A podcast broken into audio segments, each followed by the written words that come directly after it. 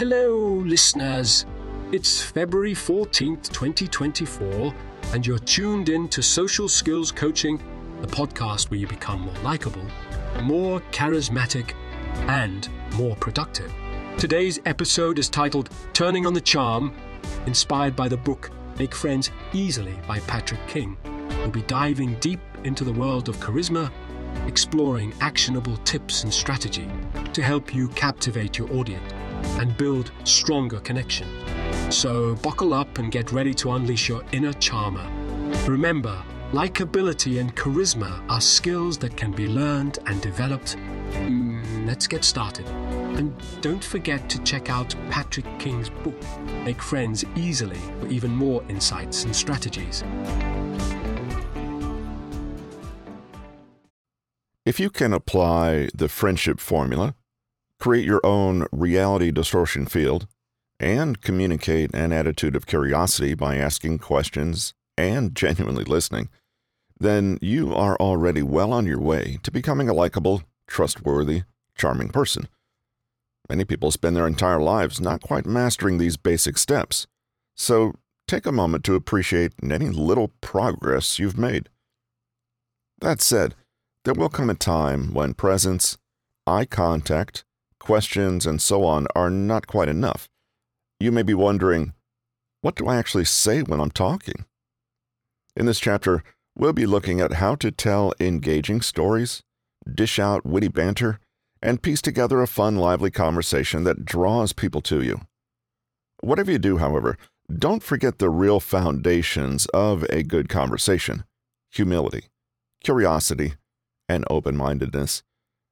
Don't forget that you travel most of the way with good eye contact, open posture, well timed questions, and genuine listening. Only once all these things are established is it worth thinking about how you're going to talk, tell stories, or make jokes. Stories and anecdotes are like the icing on the cake. But do you really do need that cake? Okay, so let's start with an obvious question Are you a good storyteller?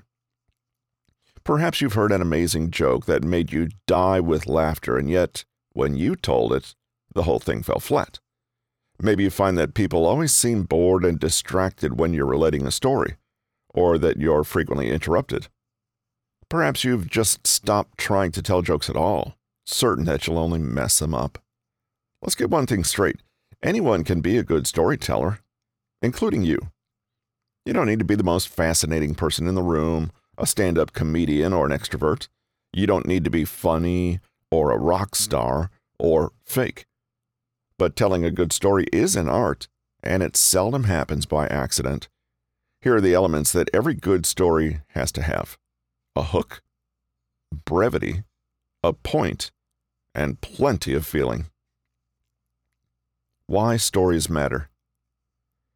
Author and programmer Scott Young recounts this charming story on his blog. It had finally happened. Scientists traveled from around the globe to marvel at it. We'd finally created a computer that was as powerful as the human brain. It could calculate numbers at a blurring rate and engage in human dialogue. There was just one question remaining Was it just a big calculator, or could it actually be conscious? The scientists decided the best test would be to ask the computer itself Are you conscious? Upon receiving the request, the computer processed continuously for hours. Hours became days, but after an entire week, the computer had arrived at an answer. The scientists huddled around the screen to see the reply. In bright green letters on the screen, the computer wrote, You know, that reminds me of a story.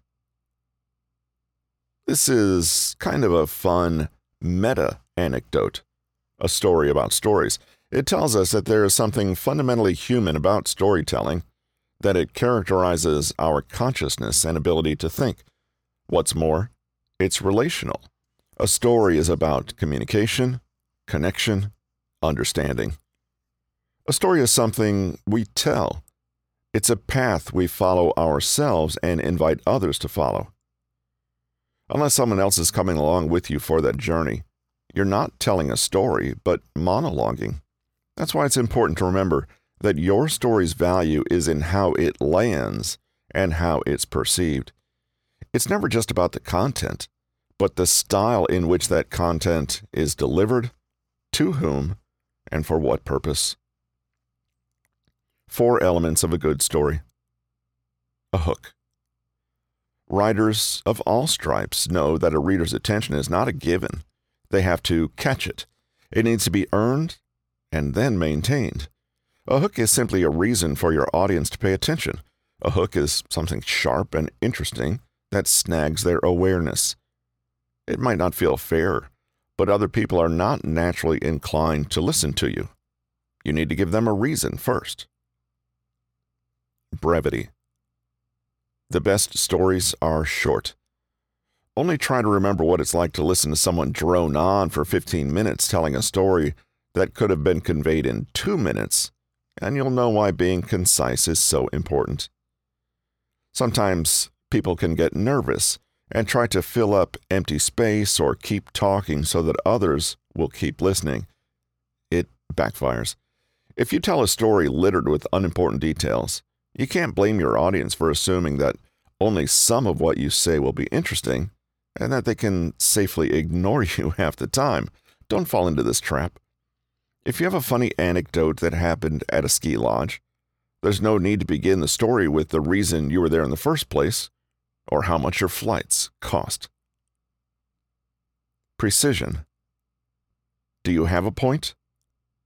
This may sound strange, but many people open their mouths to speak and share a story with very little understanding of what they're ultimately trying to say. It's a very quick way to bore, alienate, or even offend people. If our contribution doesn't add anything, and people can't see how it connects, they'll assume something unflattering that you only spoke to hear yourself speak. Your story doesn't need to be a perfectly outlined essay, but it does need to have a main point. It needs to have a reason for being told, and that reason needs to be clear and obvious to everyone who hears the story. There needs to be a clear payoff, and this needs to connect somehow to the flow of the rest of the conversation. This ties into the previous section. One surefire way of taking too long to tell a story is to not really know what your story is about. Nobody likes listening to someone for five minutes only for them to forget the punchline or lose track of what they were saying. Similarly, nobody wants to stop the flow of the conversation so you can tell a tale that doesn't relate to anything that came before it. Feeling. What's the purpose of a good story? In conversation, a story is meant to create connection and rapport. And the way it does that is through emotion. Without feeling, it's not a story, it's just data. When you share something, your goal should be to create an emotional impact for the listeners. Everything else comes second. The concrete facts are not as important as the feeling they create in the listener.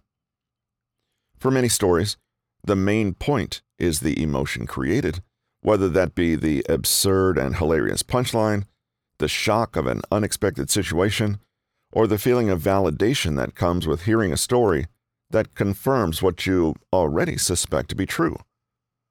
Just make sure that you're not just rattling off a list of facts. Tell your listeners why it matters.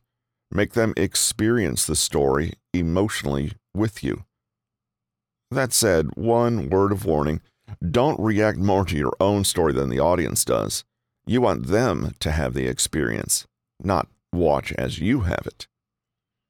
If you go back and read the short story earlier in the section, you'll see how neatly it ticks all four of these boxes. Be natural, but have a plan. You already know that it's important that conversation remain open ended, natural, and curious. You want to remain alert and alive to possibilities as they evolve in a conversation. At the same time, however, there's some skill required to tell good stories. It may take a little preparation and forethought at first, but practice makes it more automatic. Step 1 Build a library of stories. The way to make sure you have a good story to tell is to have a big collection ready to go. Then you can pick something that fits the occasion without it seeming like you rehearsed ahead of time.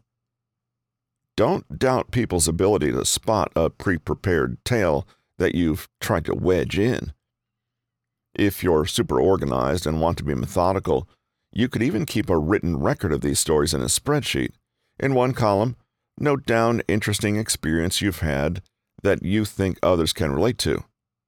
You probably have dozens of them. For example, moving house or taking a gap year after high school. In the next column, brainstorm some specific examples that illustrate your experience. Think of a crazy story that happened on moving day, or about an unusual place you took your gap year. In the third column, think carefully about what these stories might say about you as a person and how you might like to tailor them to send a particular message. For example, you might like to run with a story about how you went to Mongolia when you were 19 because your stories from that time paint you as a spirited young person who is up for adventure. In a final column, boil down the essence of what makes each of these stories special and meaningful. How has your Mongolian adventure influenced you today? You might find yourself in a conversation with someone at a networking event, and they start talking about taking risks in a new business. You practice all your usual conversational skills, but you also deliver a quick one minute story about your time in Mongolia. In just that minute, you let the other person know you heard them, but also shared something of yourself and cultivated a particular image of how you'd like them to see you. For example, brave, daring, and unconventional. If you've ever wondered why some people just click socially, Often it comes down to a powerful, well placed story just like this. Taking time to think about these aspects will also make sure you're never telling stories over and over again without a good idea of the point or the overall emotional impact. With this library prepared, you're ready to contribute meaningfully to a conversation. People who are bad at this tend to have a library as well, but it's not properly organized. You've probably noticed how some people look for any opportunity to launch into a favorite old yarn of theirs, whether it fits or not. One final caveat try to keep tabs on who you've told the story to, or just ensure that you're keeping things fresh and never getting stuck on the same one. Step 2 Use natural transition phrases. With good friends, Stories flow naturally and easily. With people you're less familiar with, you might need a little help to ease things along. Use a transitional phrase to help you introduce the fact that you're about to tell a story. For example, you know, that reminds me of. Well, I remember when. that makes me think of this one time when here we see one good reason to listen. It tells you when there's a natural space to introduce your story. You don't have to make a big deal of connecting what you're about to say to what's come before, but make a cursory connection so that people don't feel you've just abruptly changed the topic to speak about yourself. Step 3 Keep practicing. It takes mm-hmm. time to become a natural, confident storyteller. You need daily practice out in the real world. The trick here is to remain open minded and curious, and to not let nerves or lack of confidence get in the way of you putting yourself out there. Think like a scientist and try out different stories and ways of telling them, and then see what happens. Adjust mm-hmm. as you go along. Notice people's body language and facial expressions it's very obvious when people are enjoying your story and when they aren't. When in doubt, be shorter and more concise. You could even tease with an outrageous statement or a half story and have other people so curious that they demand you tell them the rest of it. In fact, some of the best storytellers do precisely this and deliver something odd, surprising, or hilarious as their hook. They're then guaranteed of people's interest as they explain further. If someone says, You've told me this before, then stop the story. Consider this valuable feedback. Watch comedians and the way they deliver stories. Note how they take their time, how they present the most important pieces of information, and how they use their bodies, facial expressions, and voices to convey the meaning. A good storyteller can describe a whole world of meaning with a lifted eyebrow or a telling pause. That's because they're paying attention to the audience's responses and playing off them in real time. Just because your story is fixed and semi rehearsed, it doesn't mean that you can't adapt it in the moment to suit the occasion. Telling a story should still be a conversation. Don't interrupt someone else's story, especially to tell your own. Don't follow up on someone else's story by essentially telling the same one yourself. Does your story move the conversation forward somehow? Or is it just a way for you to say, Me too, that also happened to me? If so, save the story for a time when it can really shine. It goes without saying, but avoid stories that make other people look bad, boastful stories, or stories that may make people feel uncomfortable for any reason. Be aware of your audience. Your creepy ghost story is the perfect thing for a casual night in with close friends, but completely the wrong choice for a more professional get together with people you don't really know. Finally, realize that you don't have to tell stories at all. Remember that rapport can be achieved perfectly without it. If you don't yet feel comfortable or if you notice you become inauthentic, just shelve storytelling for a while. Anyone can learn to be funny and entertaining, but you don't need to be to make friends or have amazing conversations. Using witty banter in building rapport. When was the last time you really clicked with someone? Maybe you had a good vibe going, or maybe there was even some flirtatious energy. Things felt alive and exciting and lots of fun. What was actually going on for you in that moment? And can it be recreated at will? Call it witty banter, chemistry, connection, or rapport. But in this chapter, we're looking at the special quality that makes some conversations feel like they're sizzling and popping. With wit, humor, and relaxation, you can disarm people, ease tricky or awkward situations, and come across to others as majorly likable and charming. Witty banter is that playful, clever, amusing type of conversation that feels like it supercharges interactions and speeds up rapport. In other words, it's magic gold dust that creates intimacy and closeness very rapidly. Not only does the connection feel fantastic, but you will seem to shine in the other person's eyes. That's because witty banter conveys a sense of relaxation, confidence, ease, strength, and resilience. It's the habit of people who are healthy, self possessed, in control, and interesting. It's potent stuff. If you think that this kind of charisma is something you have to be born with, take heart. You can learn. While it's true that banter is an art that takes practice, it's something that will only improve the more you work with it. There are clear techniques that you can use consciously. Platonically flirting, being mildly sarcastic, within reason, being self deprecating, saying something goofy or unexpected, teasing in a light-hearted way, laughing at a situation, being playfully self referential. More on this later.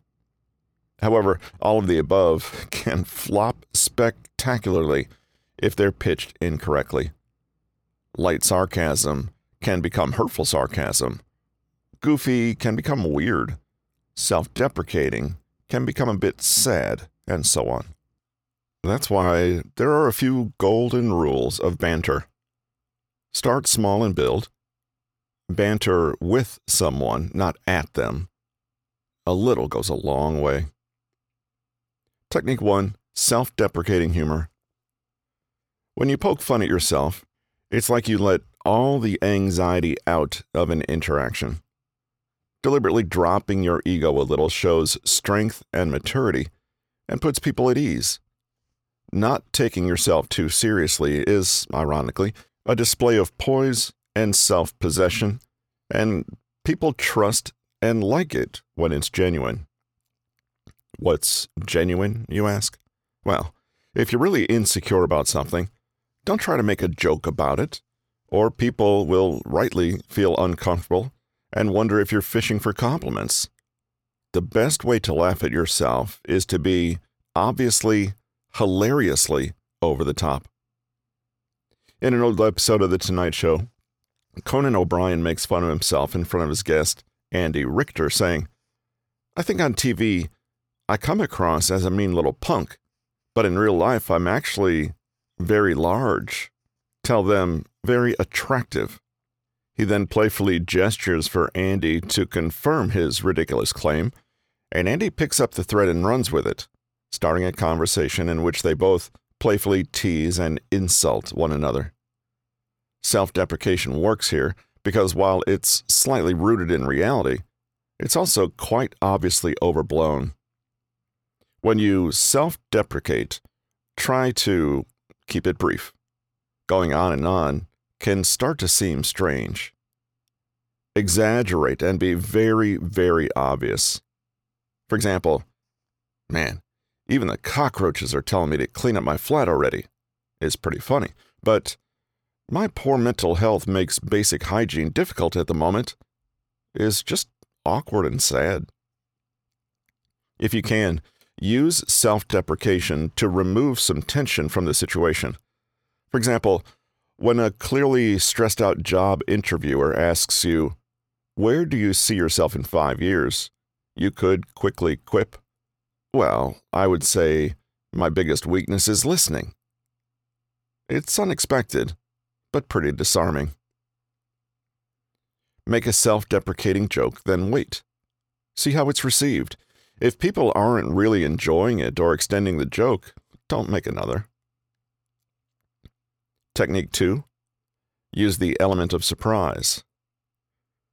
Charming conversation feels special because it's so different from the boring, same old, same old that most of us go through in rote conversations. Be unexpected and you immediately grab people's attention and create a little moment of spontaneity. And in that moment, you could light a little spark of connection and intimacy. With self deprecating humor, exaggeration is a great tool, but you can also distort things by inverting them or connecting two seemingly unrelated ideas to create something fresh and even amusing.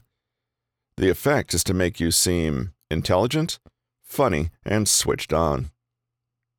In a speech by former U.S. President Barack Obama, he makes a point about the complexities of the different governmental agencies, but does so by associating two things that aren't actually connected and in an unexpected way.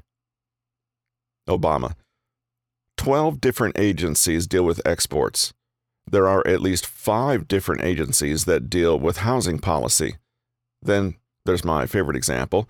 The Interior Department is in charge of salmon in freshwater, but the Commerce Department handles them when they're in saltwater. I hear it gets even more complicated once they're smoked. Technique 3 Sarcasm. Sarcasm is defined as the use of irony to mock or convey contempt.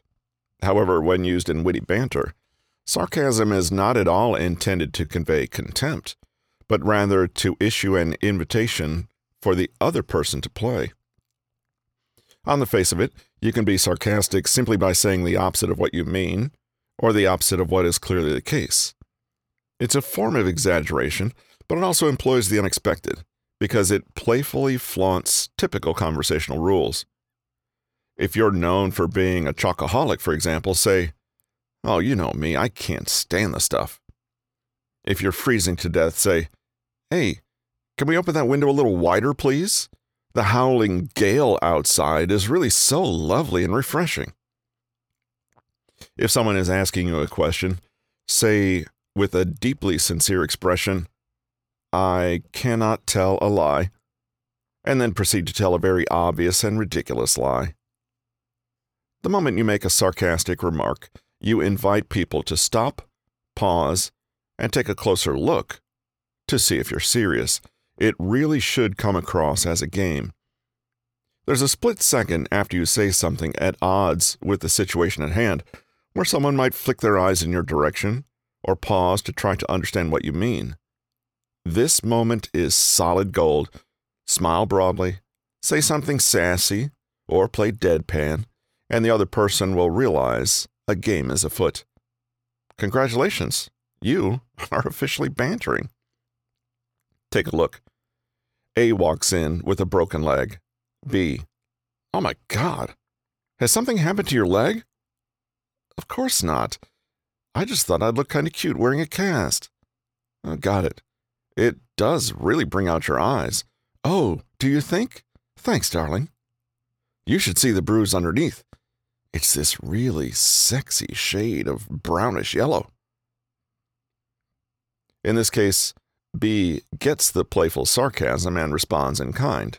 Instant banter. Technique 4 Being self referential. Wit and banter work, as you're probably starting to notice, because they play with and subvert the ordinary conversational conventions. One clever way of doing this is to quite plainly break the fourth wall of the conversation and draw attention to the fact of the conversation itself. This is less confusing than it sounds, and happens frequently when people are flirting, platonically or otherwise. Well, here I am. So, what are your other two wishes? wow, that was a terrible pickup line. Wait, hang on, a pickup line. Whoa, whoa, whoa. I'm sorry, ma'am. But are you coming on to me? Awkward. Okay, be honest. Has that whole thing ever worked for you? Well, I have a beautiful girl trying to chat me up, so I suppose it's working just fine. In this admittedly cheesy to the max exchange, the banter rests on the fact that both people are aware that banter is in fact going on. They are directly referencing the fact of pickup lines and making the invisible visible. They're pointing to the conversation and deconstructing it. You can do the same anytime you consciously refer to the conversation itself and make that the source of the joke. When someone's giving a serious speech and says something like, Well, I suppose this is the part where I share a heartwarming anecdote about my childhood, that is ironic and self referential. Add in a little self deprecating humor or sarcasm, and you have the makings of witty banter. Banter warnings. Banter can go wrong. Keep the following in mind to make sure you're not sticking your foot in it. Keep body language open, relaxed, and fun. Smile or do something deliberate to show you're joking, like wink or pull a silly face. Less is more. Keep things open ended and don't keep trying the same tack if people are not responding to it. Don't plan things be spontaneous. The best comebacks and one liners often don't make a lot of sense, so don't worry about being logical or clever. Avoid negging, which is insulting someone to put them on the defensive so that they are more receptive to your advances. It's weak and manipulative, and you can go way further without it. Teasing can be funny, but take a light touch. When in doubt, it's always best to tease yourself. Don't try bantering with strangers. The risk of offending them by accident is just too high. Avoid the obvious, controversial topics. You'll have more luck with the everyday, relatable topics. Never give an underhanded compliment. Oh, I love how you don't care what people say about you. Or, wow, your house is so lovely when it's clean. If it takes too long for the other person to work out your true intention, they'll default to assuming you really do mean to insult them. Try always to keep banter playful, light, and silly. The big focus is on building rapport, not on entertaining people or making sure they see you as clever or interesting. Banter should be like play, and that means the other person needs to be having fun too. The end game is fun, connection, and relaxation. Keep that in mind, and banter will soon start to come more naturally for you.